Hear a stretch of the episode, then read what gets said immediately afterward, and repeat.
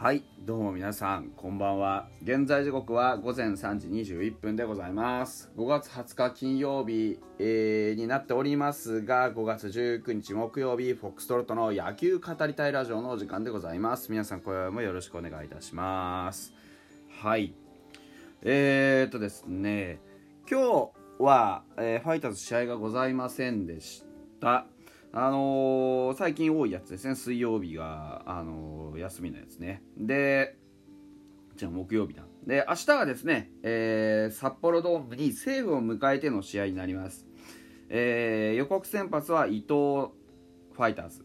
西武、高橋光成というところになってます。まあね、こう高橋光成も非常に安定したねピッチング続けていますし、まあ、伊藤君もね、チームトップの4勝ですか、上げているので、ここはねいい投手戦になるんじゃないかなと個人的には思っていますが、さてどうでしょうといったところですね。はい、どうしてもねやっぱりこう高橋光成にしろね、松本航にしろ、まあ、隅田知弘にしろね、なんて言うんでしょう、こうストレートがねいいタイプのピッチャーっていうのはファイズなかなかこう苦手にしているところです。あんまりいい印象がありません。で、まあだからといってねいつまでも手をこまねいて打てねえ打てねえって言ってるわけにもいかないので、ここはやっぱりちょっと対処法を考えないといけないですよね。まあまずはその高橋コーナーにしても誰にしてもそうですけど、ストレートに対してしっかりとアジャストをするということ。別にアジャストをするというのはストレートをねヒットにしろホームランにしろと言ってるのではないんですよ。バットに当てなさいと言ってるんですね。どういうことかっていうと、バットに当てさえすれば打ち取られることはないんですよ。そういうスピードのあるねピッチャーっていうのは、まあ、それが難しいからスピードのあるピッチャーは勝てるんですけど、でもまずはそのバットに当てるということが大事です。まあ、なんでねアウトにならないかっていうと、要はスピードの速いピッチャー、それから球のいいピッチャーに対してカットをしていくっていうのはすごく大事です。1球や2球のカットが、まあ、例えばね1人2球カットしたとするじゃないですか。で1人2球カットを、まあ、20人続けたとすればそれだけで40球になるわけですよ。何が言いたいかっていうと、さっさと先発を引きずり下ろすことができれば中継ぎ以降にはチャンスがある。ですからまずは打席の中で振って合わせていくっていうのはすごく大事です。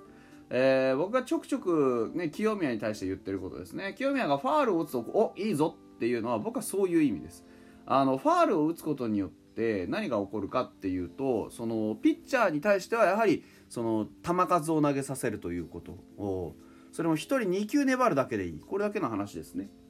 でそうすれば100球120球ぐらいになってね、交代しないピッチャーは今のところいませんので、この9回にはね、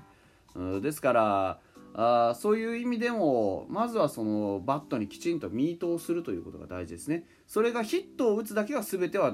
ではないというところ、これは間違いないことだと思います。ヒットを打つだけがバットの使い方ではないし、そのバットにね何をこう求めるかっていうところで言うと、相手のピッチャーを早く下ろすという役目は非常に大きな役目だと思います。1人で10球20球粘らなくてもいいので、1球2球のカットを挟んでいく、これができるかどうかですね。で要はそういうすることによって球筋がきちんと見れるようになるというのもあります。そうすると変化球大変じゃないかっていうけど、別にバットに当ててファールにするぐらいのことにしっかりとしたスイングって必要がないんですよ。ファールにするぐらいのことっていうのは軽く振ればいいわけなのでね、うん、でそれでうまくねヒットになればそれはいいですけど、こうそうでなくってしっかりと振って合わせるっていう意味で言うと、まず球の軌道を見極めるということで、そうすることによってヒットの確率も上がることがあるということ。まあ別に全員が全員上がるわけじゃないんでね、人によっていろいろ使い分ければいいとは思いますけれども、ただただストレートに空振りをしてね、なんて言うんでしょう、こうカウントを悪くするというよりかは当てていってね、まあゾーンの中は割とミートできるんだよっていうところを見せていくことによって、相手も際どいところを狙わざるを得なくなります。際どいところを狙っていけばいくほどやっぱりボール球も増えてきます。僕が時々、言っているね、ゾーンの中で勝負をしないからカウントが悪くなるんだよって、でだんだんとピッチングが苦しくなるんだよっていうのはそういうことですよね。ゾーンの中に相手の隙が見つけられないというパターン、この時にやはり一番、球数が多くなるわけですよね。ボールゾーンで勝負しよう、ボールゾーンで勝負しようというふうになるわけですから。ですからやはりゾーンの中っていうものに対するコンタクト率っていうのは絶対に上げていく必要があるわけですね。はい、それができているのが松本剛です。松本剛は今ゾーンの中の球のコンタクト率は 90% 超えています。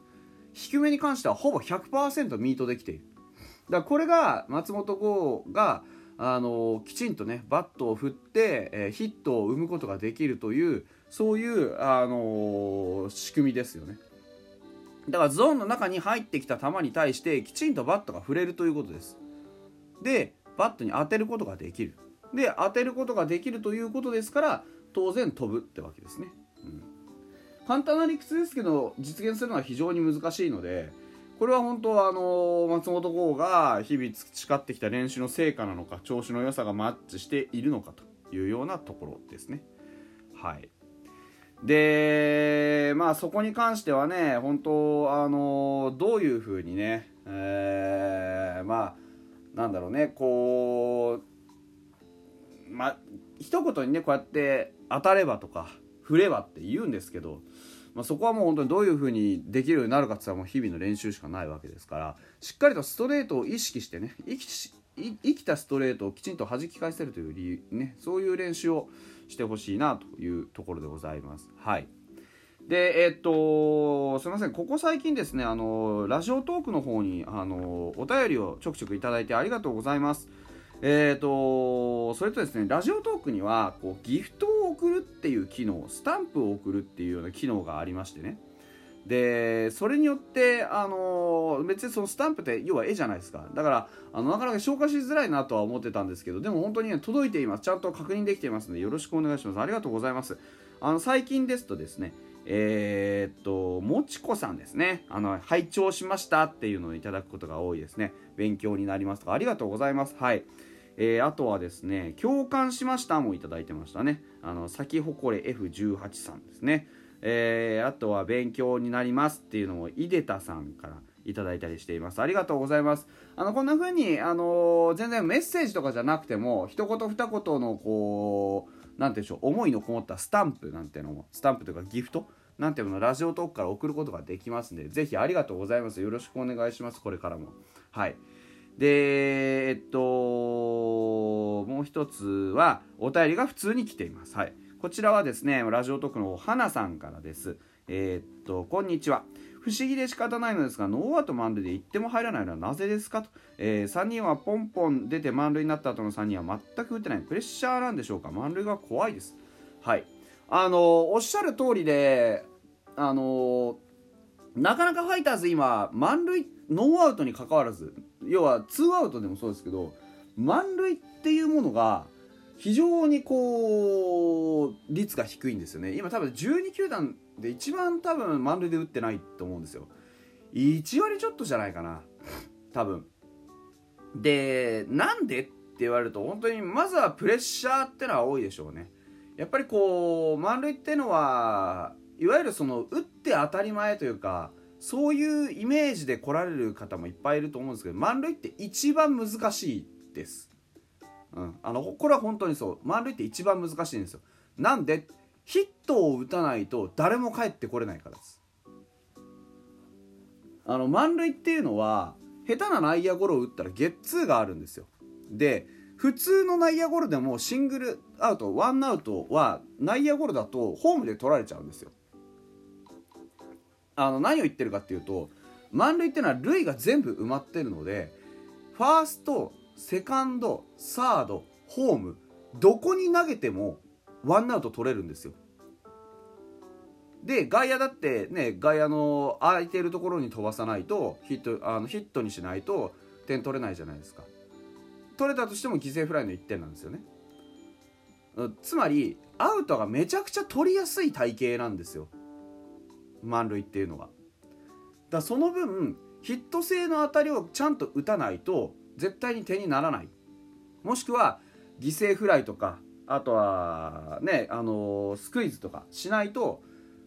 点にならない。要は工夫を重ねないと点にならないんですよ。類的にはね、当然埋まってるんで入れやすいだろっていうのもそれはそうなんですけど、でも例えばですけど、1、3塁とか、ね、その2、3塁とかに比べてアウトを取れる塁っていうのが一つ多いわけですよ。絶対にどこに送ったってアウトになる。僕常々言ってますけど、バッターっていうのは3割しか打てないんです。逆に言うと、だから3割の確率じゃないと打てないんですよね。要は満塁になってもその3割